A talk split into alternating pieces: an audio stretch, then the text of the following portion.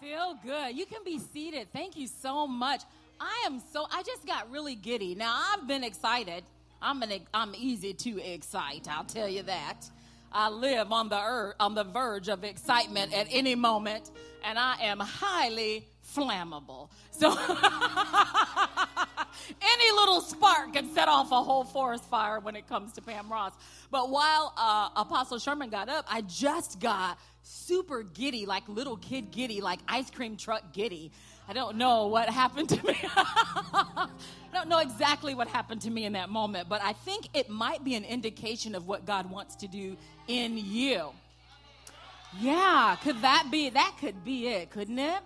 Let me tell you something. I love the Lord, and I love your apostles. They are my family. Y'all can clap for them. For sure. They're amazing. I mean, they are just like, they are, you know how, what, what do we call them? Hashtag goals. They are hashtag marriage goals, hashtag teamwork goals, hashtag gym shoe goals.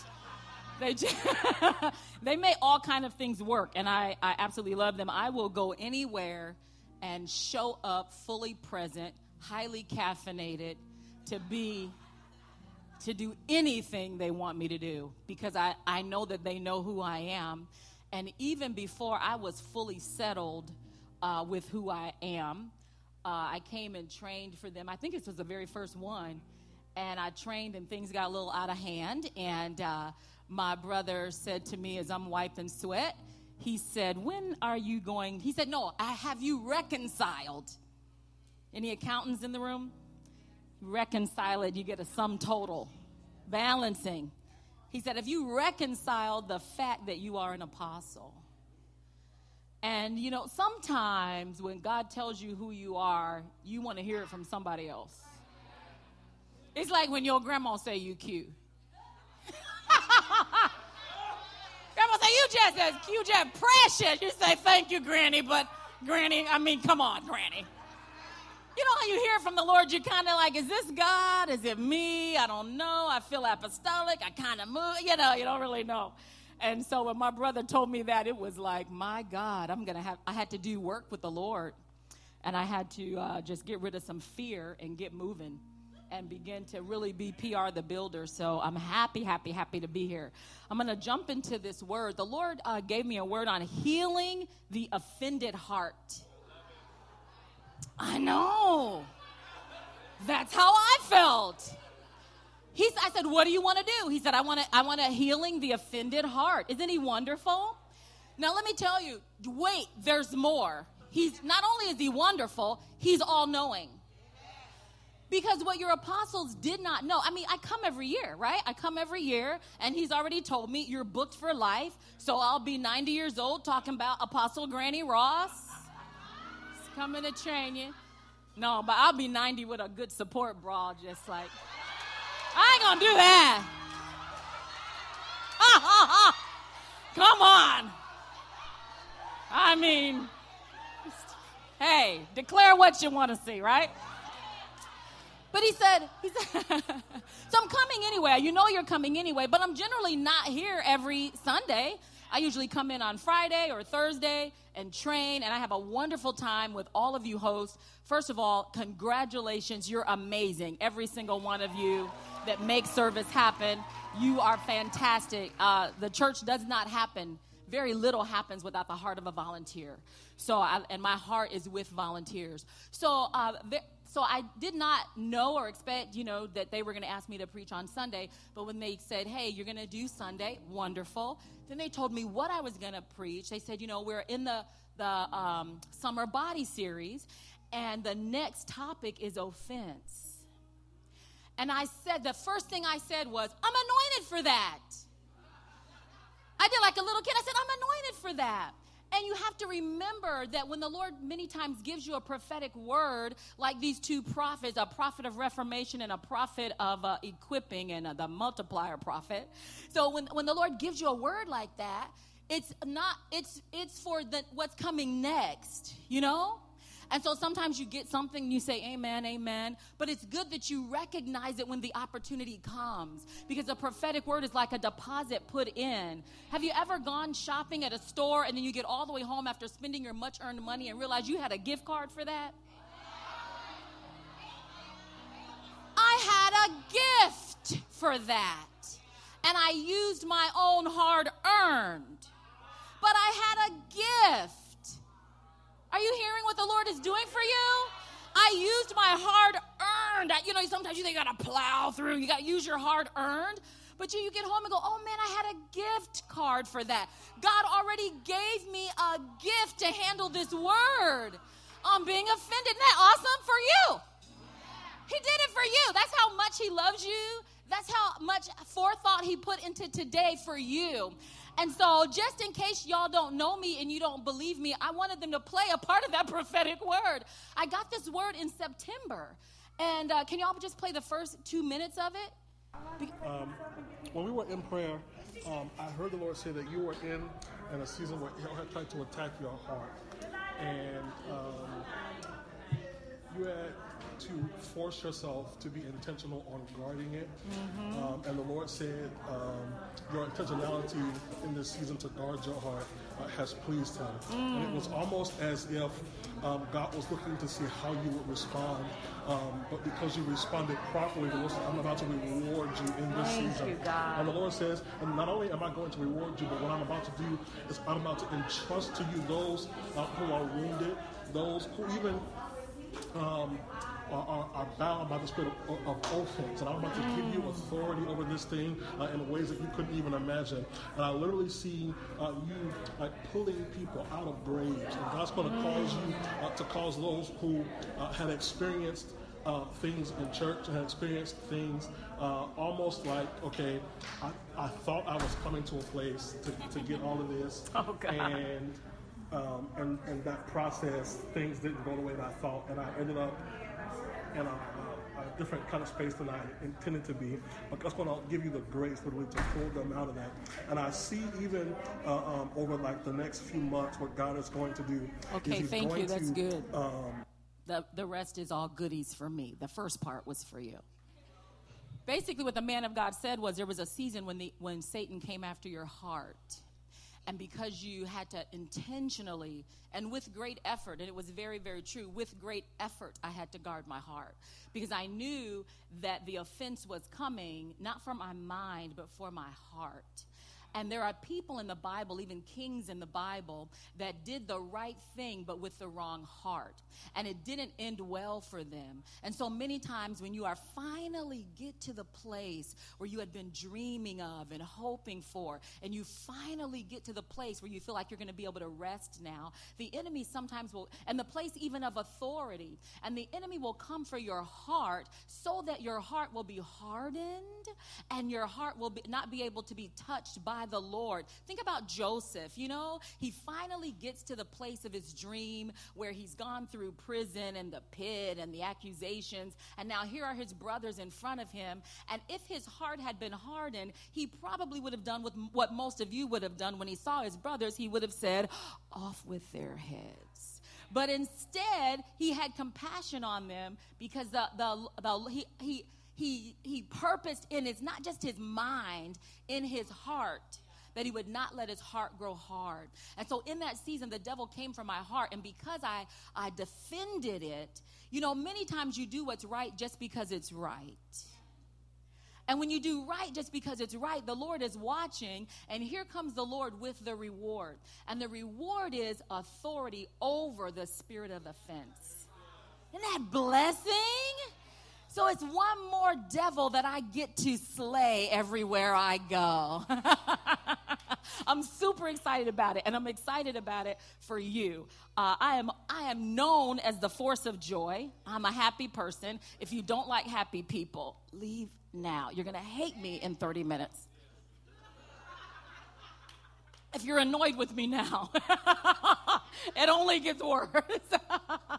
I get happier and happier the more I preach.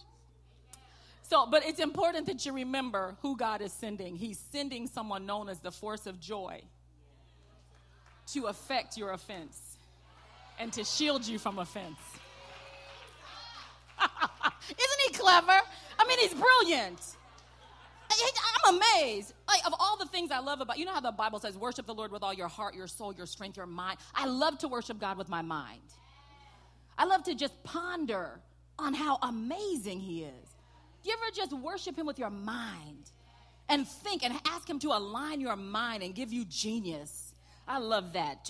Do it and then uh, inbox me and tell me how what a wonderful experience. Let's talk about uh, let's talk about what it means to be offended. Are you note takers? Yeah. All right, I'm, I'm going to teach for about ten minutes, and then I'm going to try to preach for about two minutes, and we'll see where it goes. Uh, what it means to be offended. Here's a definition of, and this is an offense: a harm or injury done to someone. A harm or an injury done to me. You know you're offended, and let me say this: being offended is not the sin. Offense is, is going to happen. How do you know when you're offended? There's a harm or an injury that's done to me. Quite basically, this is what you say. You hurt me. You hurt me, right? Here's the other definition. A stumbling block or a cause of temptation. That one is a little bit more common. A stumbling block or a cause for temptation. This is what it sounds like when that happens to you. Now, because of what you've done, I've got to get around this. You did, I got to get over this. Like, some things you can just power right through, but some people are a whole speed bump. Some of y'all is a dip in the road, and other folks, I mean, you're a whole construction zone. Just offensive. And so now I've got to, I got to, now because of what you did, because of this offense, now this is something I got to get over, or I got to get around it. Takes a little bit of time.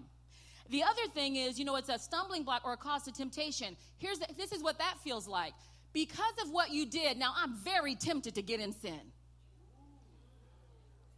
Because they did that, I'm really tempted to get in sin. I'm really tempted to say or do or be something that disconnects me from God. Sin is simply the act of disconnecting yourself from God and becoming a zombie, right? Because he is your life source. So you know you're, you're offended when you've been hurt or injured, or when someone has done something that may tempt you to sin in response to what they did, or they did something so big that uh, now I'm just going to have to get over this. Got it? Being offended is not an attitude. So if you got an attitude, did I tell you that I love you? It's important that you know that. All right. If you got an attitude... It is. It's hard to take correction from people you don't think love you. If you got an attitude because you're offended, eh, foul.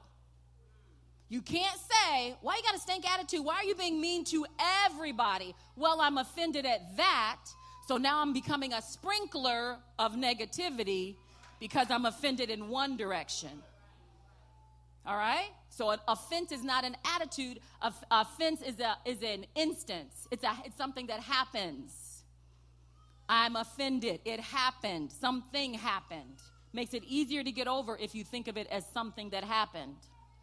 All right, let's go to our second point. Where does offense come from? Easy answer. It comes from Satan through people. Look at somebody, say, don't be the doorway. It comes from Satan, but generally it comes through people. And the more strategic, it's got to come through people closest to you. The more, the more painful, it's got to come through people that you don't expect to open up to them. They open up to you, and out comes the hand of your enemy. And now you got something I got to get over, because now I'm, I'm offended, right? Let's go to Luke seventeen and one. Luke seventeen and one. You there? Oh, not yet? Who's there? You know, we're uh, headquarters. We are so Apple addicted. We're all my iPhone users. You should be there by now.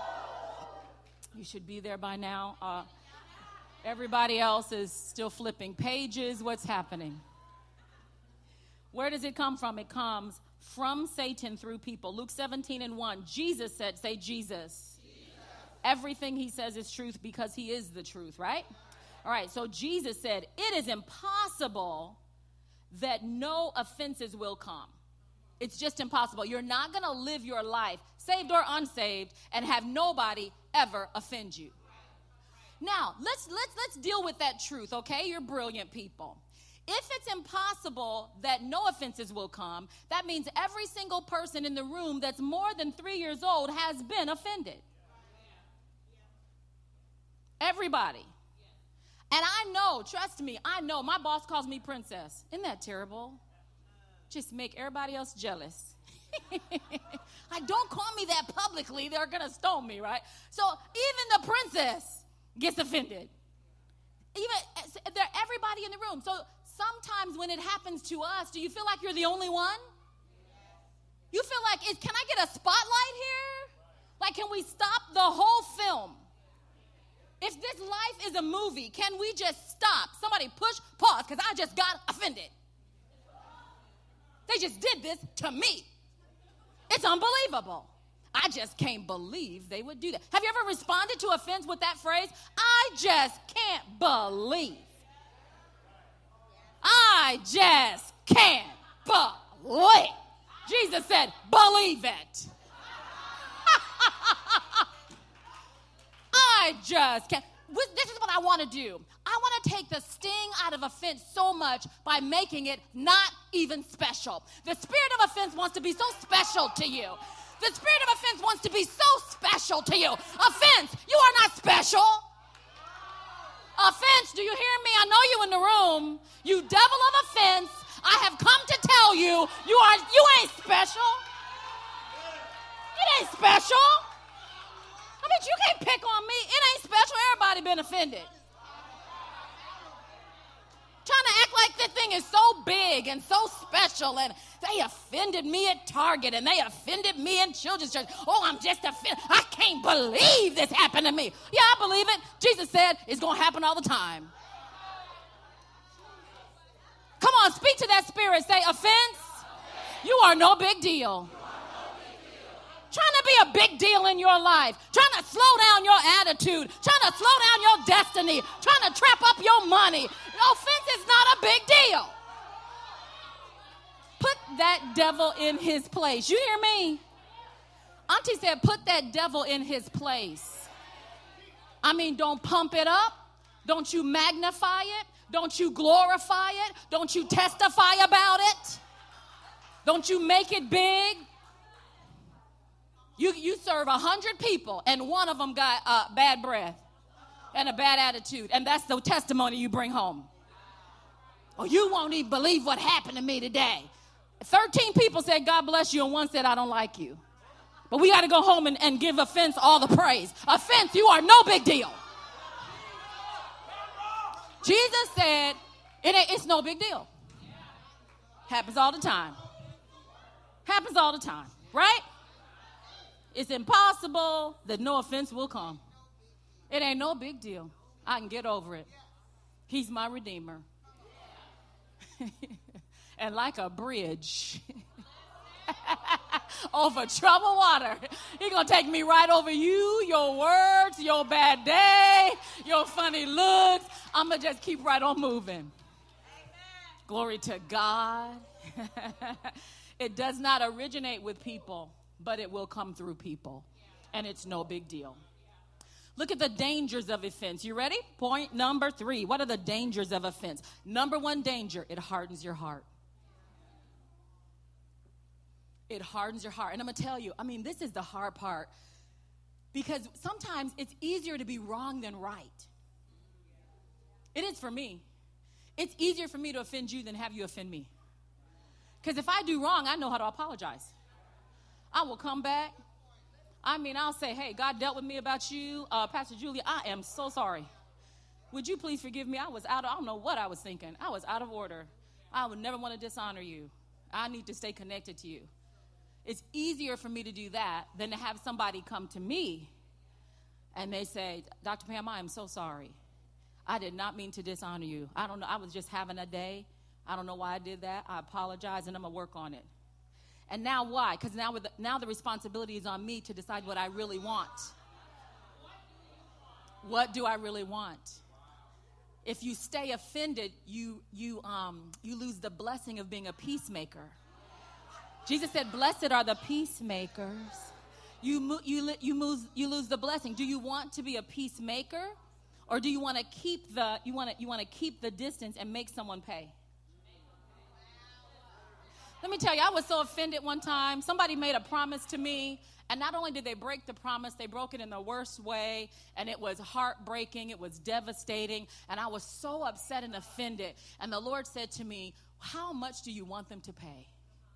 He said, "Do you want me to kidnap them in the middle of the night when they're with their friends?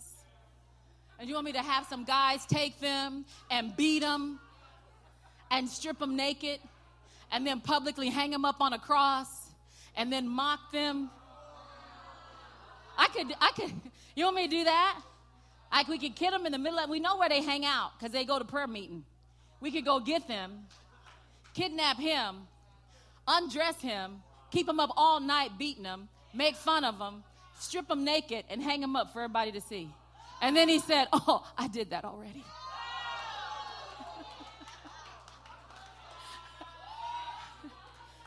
I mean, what do you want? He's like, "Pam, what do you what do you want?" "Well, I, I just want them to apologize." Well, they're not going to apologize. See, when you when you when you when you are only looking at the fruit of something, you'll never get to the root of it. Come on, say, "I'm not shallow. I'm coming for the root." The root of offense is who? We just taught it in our very first point. What? what? Satan. It comes from him through people. I'm not coming after you. You just the door he came through. I'm not trying to get revenge on you. You're just the door he came through. You got to work with your pastor, your counselor, your friends, your heads to shut the door so the devil will stop using you. But that's between you and God. But I'm not coming for you. You're just the door he came through. You good? All right. The danger is it hardens your heart. Look at Proverbs eighteen and nineteen. Man, this is so dangerous. Proverbs eighteen and nineteen. It says, "A brother offended is more unyielding than a strong city, and a quar- and quarreling is like the bars of a castle. Someone who is offended and holds to that offense, who doesn't want to give it up." It says you are Uh, unyielding, more unyielding than a strong city. What happens? Y'all live in this L A traffic. Now, what happens to people that never yield? You're getting a lot of accidents. You're going to end up crashing with other believers because I'm just unyielding. I refuse to be wrong. I refuse to negotiate. I ref- I'm not going to, I'm, I'm relentless in my stance to be right. And here's the deal. There's a lot of folks in here. Y'all are right. What they did was wrong, and they shouldn't have done it. But you have the choice to make it a big deal or not. Let it harden your heart or not. Let it harden your heart or not. It didn't come to make you mad. It came to make you hard-hearted. And the Lord cannot promote the hard-hearted. The Lord cannot bless the hard-hearted. The Lord cannot prosper the hard-hearted. Don't, this, I mean, because here's the deal. What the, the devil is banking on, this is what he's rolling the dice about. Pride, come through. Come on, ego. I got my money on that ego. Got my money on that ego. Ego. Yeah, yeah. Right? He's banking on, he's gambling on your pride will outweigh your wisdom. I know I should let it go, but... You ever felt that? I know I should let it go, but. Don't let him win. He's a gambler. Second Timothy three. Let's go here, and then I'm going to tell you all a story. Mm-hmm. Mm-mm-mm. Help us, God. Second Timothy three, it says, "But understand this, in the last days will come or set in perilous times of great stress and trouble, hard to deal with, hard to bear." This is the Amplified Classic. "For people will be lovers of self, utterly self-centered, lovers of money," right? We see a lot of that, don't we? They're going to be greedy, desire for wealth, proud, arrogant, boasters. They'll be abusive, disobedient to parents, ungrateful, unholy. Like, look at all these sins. With unnatural human affection, just callous. But look at this that is listed among all those sins. Relentless. Admitting no truce or appeasement. Meaning, even when the other person wants peace, I don't want peace with you. I would rather have beef with you. And I'll tell you why we do that. Not, not that we're just all that tough. We do it because we think it insulates us from the next offense. We think if I just play hard and I and I and I just let there be beef between us, now I have a campaign. First of all, I got a whole campaign. But secondly, it's going to insulate me from you ever hurting me again. But that's a lie. It doesn't work. You can forgive people, but not let them into your circle. You can have wise boundaries, but you don't have to be hard-hearted. You can have wise boundaries. Meaning, if you're not, if you're not, uh, if you're dangerous to my soul, my mind, my emotions, I can't let you close. But I'm not going to live a life hard-hearted and offended, where the, I don't even hear the voice of the Lord anymore because I'm so campaigning about this one thing. As if the blood worked for all my wrong, but not theirs. I mean, the price that Jesus paid. When when your apostle took off and said, living he loved me, dying he saved me, buried he carried my sins away. Let me tell you, I have no, I have done nothing to deserve the life that God has given me. And yet we want the people around us to earn our. There, there have been people that have been dishonorable, ugly, racism, gender bias, closed doors. And the Lord will say, don't carry that offense. Shake it off quick. The best way to do it is shake it off quick. Don't ponder it. Don't magnify it. Let me tell you, this is a very simple example. I did a favor for someone for free. The next year, I did another favor for her for free. The third year, I said, listen, the Lord told me I can't keep doing this for free. Oh, that's okay, sis. I'm going to bless you. Came and did a third time. She said, I have a card for you. You're going to be at work? Yeah, I'll be at work. She delivers the card. I opened it. You know what was in the card? Her signature. Okay, that's an opportunity for offense. Isn't it? That's an op- I know everybody was like, I know that's right. I mean, lying and stealing, right? I, I mean, I came and worked. And she's like, I'm going to give you, and, and it's her signature. So the, this is what the Holy Ghost said to me quickly. He said, throw it out, throw it out, throw it out, throw it out. I mean, quick. Throw it out, throw it out. I threw it out real quick. Don't read it. Because you know how we want to gather all the evidence. Okay. All right. All right. Come on. Perry Mason in the house. Jessica Fletcher in the house. Madlock in the house. I mean, they what they at? Where you at? I mean, just get me the I got I got I got evidence. I got pictures. I got text messages. For what? For what? The court of heaven, the Lord already saw it. Why are you collecting evidence for?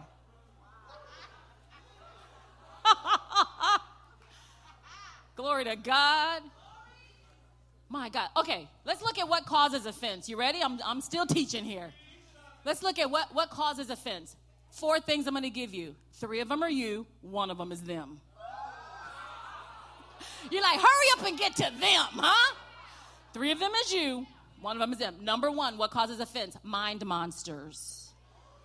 That's a term coined from Pastor Phil Munsey. Mind monsters. Yay, mind monsters. That is when you make up.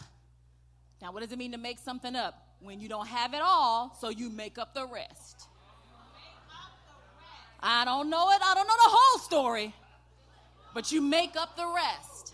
Mind monsters are when you make up the rest based on what's happening inside of you.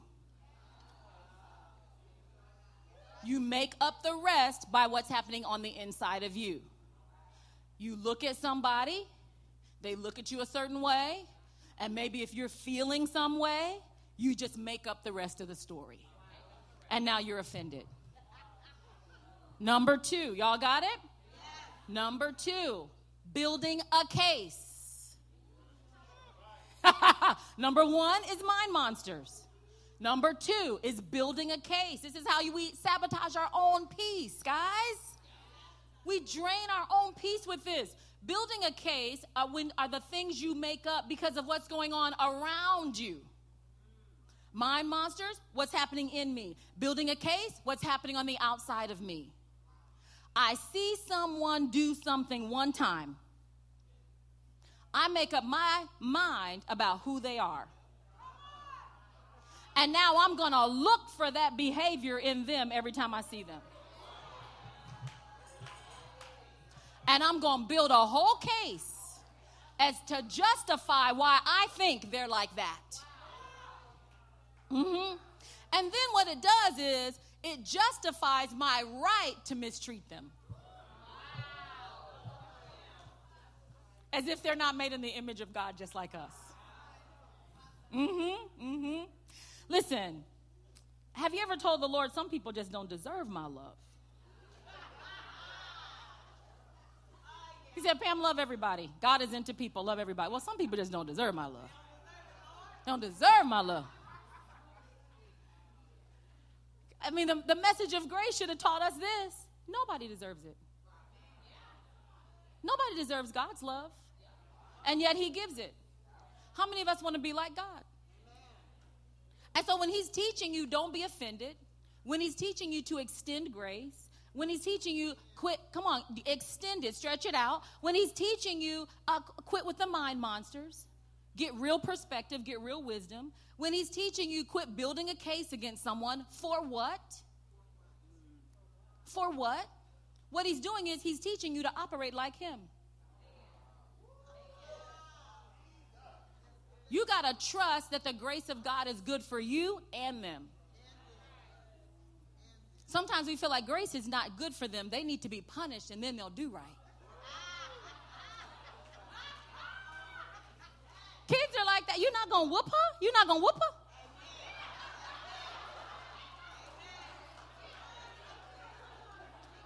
Well, can I whoop her then? Somebody need to get this whooping. God, if you're not going to do it, I am so serious and laughing at the same time. You know we have felt like that because you're offended at them. And we don't want to admit.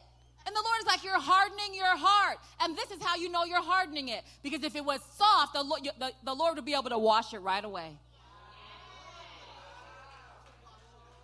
But the more you tell him no, the harder it gets. We, come, we risk becoming a Pharisee, becoming legalistic. And everybody has to measure up in order to be your friend. But you didn't have to measure up in order to be God's daughter, to be God's son. Come on, say one standard, one standard. For everybody. For everybody. Mind monsters, building a case. Number three is a biggie, and it's simply rejection. You're rejected. There's a spirit of rejection on you where you're not happy with you and the way you've been treated in the past. This is the only message that rejection has. How people treat you is because of you. That's the only message. Rejection tells you that how people treat you is because of you. Now, rejection is a liar. If I mistreat you, that just means I'm a mean person. It has nothing to do with you. But if you think that uh, every everybody that's mistreated you means there's something wrong with you, you have a spirit of rejection. And so you walk around waiting for somebody to do something wrong. And they do ninety-nine t- Sundays. They say good morning to you. And the one Sunday that they keep it moving, you say, all these saints is fake and phony. I'm out of here. They don't love me. Talk about summer body. They don't want to be in my community. It's a spirit of rejection. Schedule your deliverance. I said schedule your deliverance. I've been reje- if you've been rejected one day, you've been rejected too long. If you have a thought that the way they treat me is because of me, well, they treated me like that because I'm black. No, they treated you that way because they're racist. Well, they rejected me because I'm a woman. No, they rejected you because they got gender bias. It ain't always you, baby. Rejection will tell you that people treat you a certain way because of you. If you stay rejected long enough, you are on the road to narcissism. And then suddenly, everything is about me. The weather is about me. It rained because I just got a fresh perm. I knew it was going to rain.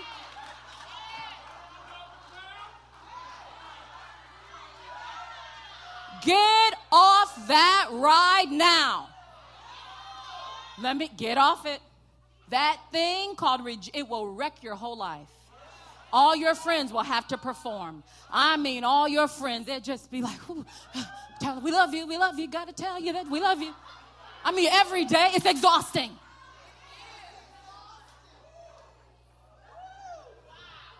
It's exhausting. Not getting, and getting new friends. You know what that is? You're wearing out the old ones.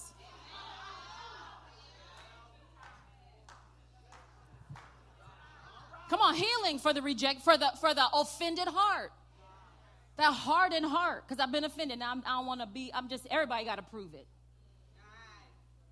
and then nobody gets any grace out of you. Come on, I told somebody. I said, if you were my brand new dance partner, being a new friend is like being a new dance partner. I'm gonna step on your toes. You're gonna step on mine. You're learning to move together. We're learning to dance together. We're taking all these people that need Jesus, which means we have a recognition of the level of our jacked upness. And we're trying to teach us to move together, dance together. Somehow I'm going to step on your toe. You're going to step on mine. But I'm not going to get a new dance partner every time I step on your toe. Wow. Whew. Say, I am not rejected. I am not rejected. I will not live in offense. I will not live in offense. Come on. Mind monsters. Building a case, rejection, and then I said the fourth one is them. Get ready. Sometimes people are just offensive. Yeah. Yeah. Sometimes it's not. Sometimes it's not me. Sometimes I'm not making it up. Sometimes I'm not building a case. Sometimes I'm not rejected. Sometimes people are just offensive. The pain in them, how what's coming out of them is a reflection of what's going on on the inside of them. Sometimes people come screaming at you. I mean, coming out of caves, naked, with chains. I mean, all of their insanity. It's in the Bible. It's in the Bible.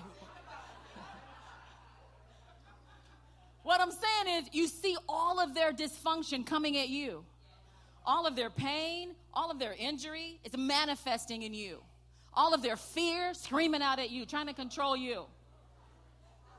Sometimes people are just offensive, but it's not an excuse to walk in offense. It's not an excuse to walk in offense. I'm going to give you some instructions, and then I'm going to wrap this thing up. Matthew eighteen and fifteen. You with me? Yeah. You learning? Yeah. Are you making a resolve? Yeah. You got to make a resolve. You don't want to come to church with your mind in one position and leave and you have not been adjusted. Church should be chiropractic care. Let's uh, get some, uh, say, come on, adjust me, Holy Ghost. Come on, every system in your body is going to work better after the adjustment. Matthew um, eighteen fifteen. If your brother sins against you, go and tell him his fault between you and him alone. Don't post it on Facebook. Don't Instagram. Don't Snapchat it. Tell you and him, and do it alone. Hey, can I talk to you for a minute? I'm a, and let me tell you, this is why we don't often do it, because it takes courage. We call them courageous conversations. And this is how I started. I need to talk to you because you're important to me. That's just how I started. Hey, I need to talk to you because you're important to me. If you are not important to me and you flip me off in traffic, I'm going to keep on driving. I really don't care. If you're the checker at Target and you're rude and offensive, I really don't care. I'm going to keep it moving.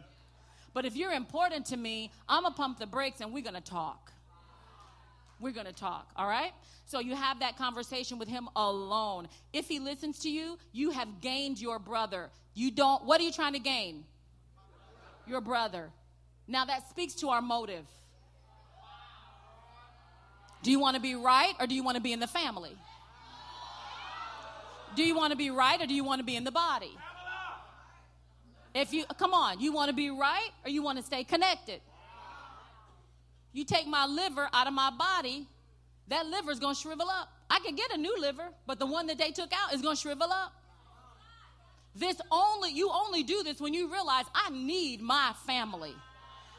So I'm going to have the courageous conversation because this place is important to me. Hallelujah. But if he does not listen, take one or two others along with you. That very change may be, that, that every change, charge may be established by the evidence of two or three witnesses. Yes, you did do it. I didn't know I did it. Yes, you did do it. Now listen, if you're the offender and somebody comes to you, don't, don't go back and forth. I, it's no jail time involved. You know how we go back? I did it. Yes, you did. I didn't. Yes, you did. As if there's jail time involved. There's no jail time involved. If I got to say, okay, I'm sorry. Maybe because you don't see yourself. Other people see you differently than what you see yourself. You, you with me? Hallelujah. Let me give you this scripture, Proverbs nineteen and eleven. As usual, I have way too many notes, but here we go. No, before you go there, I got to give you this. Luke seventeen, y'all know this. Luke seventeen, three and four. Pay attention to yourselves. If your brother sins, rebuke him. If he repents, forgive him. If he sins against you seven times in a day and turns to you seven times and saying, I repent, I'm sorry, what do you do? Forgive him. Forgive him. So how? When is it ever good to walk in offense? Never. Never. My goal is to win you, not be right, and not launch a campaign against you. Mm-mm. If somebody comes to you and says, so-and-so did this to me, I'll say, why are you, why are you telling me about it? Amen. Are you getting clarity or are you on a campaign? Amen. I'm confused. Hallelujah. Proverbs nineteen and eleven. Good sense makes a man restrain his anger. Good sense is another word for wisdom. It makes a man restrain his anger. When you're offended, the first thing that wants to happen is your, your anger wants to flare up in pride. I can't believe they did that to me. Offense is no big deal. Happens all the time, right? Good sense makes a man restrain his anger. And it is the and it is his glory, say glory, glory. To overlook a transgression or an offense. Say overlook it. Overlook. How frustrated would the devil be if this is a church of people who knew how to overlook an offense? Oh, it's my glory to overlook that. Oh, I didn't, oh, I didn't even really see that. I'll give them the benefit of the doubt. Here's my favorite story. I asked the Lord to give me a story about someone who got glory over overlooking an offense. And he took me to First Samuel twenty-five. It's David. And he said, this is, this is what I absolutely love. I don't want to read the whole scripture to you guys for time, but you can read it for yourself. It's an amazing story. David was on the run from his father-in-law, Saul. Saul was a wicked king who wanted to kill David. David had every reason to hate Saul, but he was, Saul was God's anointed. God had put Saul as king, and even though David knew that he was next in line like the best man, right? He was next in line to be king. He knew, I'm next, but I can't kill him. I got to wait my turn.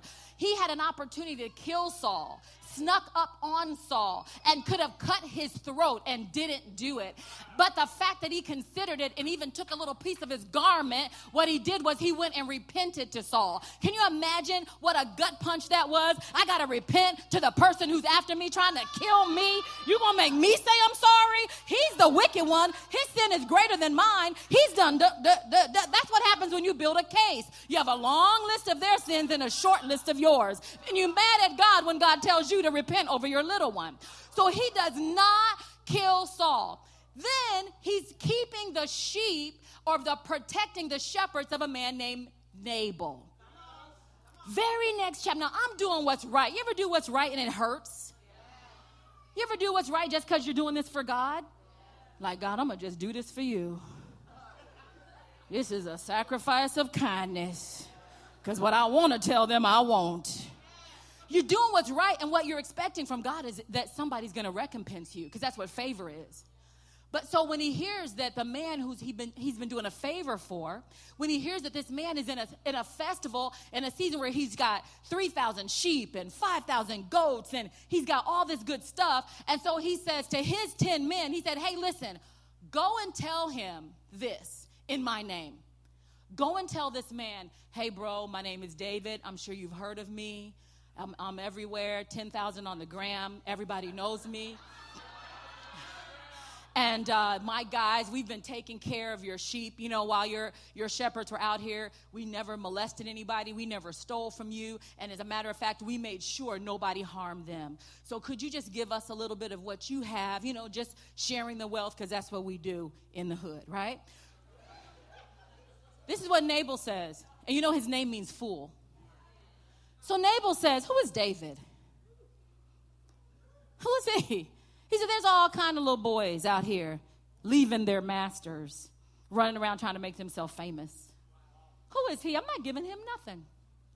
Sends those guys back to tell David. Now, when you, particularly his mentor Samuel had just died. And I've been doing good. Well, you see, sometimes you feel like you do good so long. He was really upset with Saul. He said, I've been running from this man that's been trying to kill me, and God won't let me take his neck. And then in the midst of me out here in the wilderness, then my, uh, the only person who believes in me is dead. And they have a big old funeral in Jerusalem, and I can't go because Saul will kill me. I can't even go to the funeral. And I'm full of pain, and I've been doing right even though I'm full of pain. And then this punk, Nabal, this fool, gonna not even give me any sheep? I've been doing nothing but good for a long time. And then you're gonna tell my guys no? David said, get your sword. Every brother that's riding with me, get your sword. And if there be one male left standing in Nabal's house, ha, we'll see.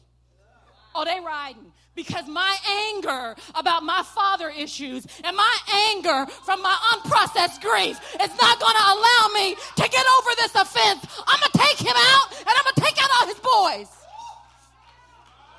I've been looking over enough offenses. I've been doing what's right just because it's right, and I'm done.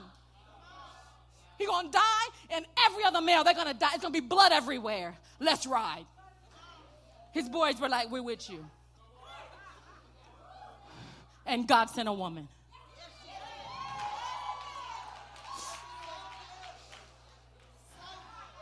She hears about this thing. She says, oh, my God, this is terrible. She doesn't say this is terrible for Nabal. She says, this is terrible for David. David has had it. He's coming to do this, I mean, bloodshed.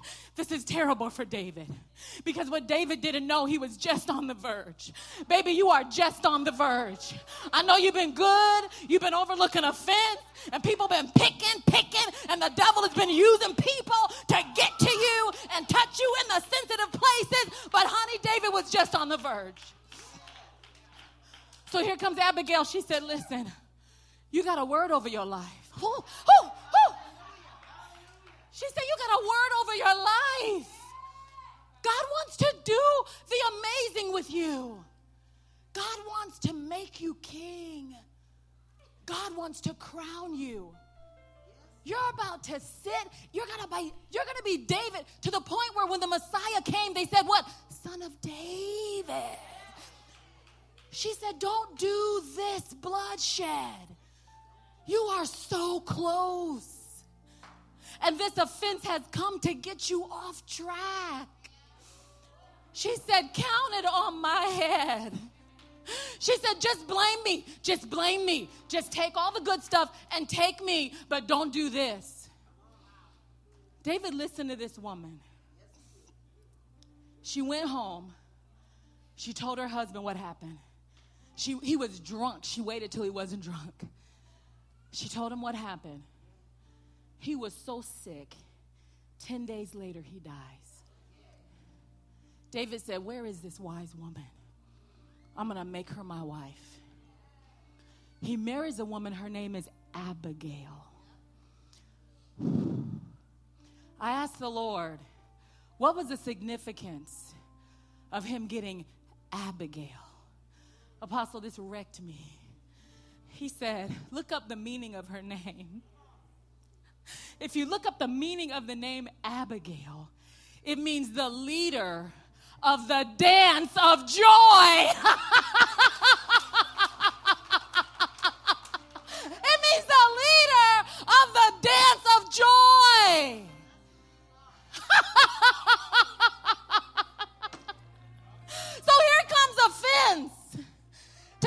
get you off your square, to try to get you off your love walk, to make you stop tithing or sowing or serving or worshiping or teaching or pastoring or counseling or ministering. And you got to look at that thing and you got to break out into a dance of joy, because the Lord indeed gave David the kingdom, and the Lord indeed crowned David as king, and the Lord indeed caused David to bring back the Ark of the Covenant. And when he brought back the Ark, baby, he brought it back in a dance of joy. He brought it back in a dance of joy. Don't forfeit. Woo, don't forfeit your crown. Don't forfeit your crown. Don't forfeit your destiny. Don't forfeit your crown. Don't forfeit your destiny. Hold to your dignity. Hold to your prophecy. Don't forfeit your crown. Come on, worship. Don't forfeit your prophecy. Don't forfeit your crown. Woo! Hey, don't forfeit your destiny. Hold to your dignity. Come on, believe in your prophecy. Hey, hey, don't forfeit your crown. Hey! Don't forfeit your destiny. Come on, come on. Don't forfeit your crown. Don't do it, queen. Don't do it. Don't forfeit your destiny. Hey, hey, hold to your dignity and hold to your prophecy. Hold to your prophecy. Hold to your dignity. Hold to your dignity. And hold to your prophecy. Hold to your prophecy. Don't forfeit your crown. Don't forfeit your crown.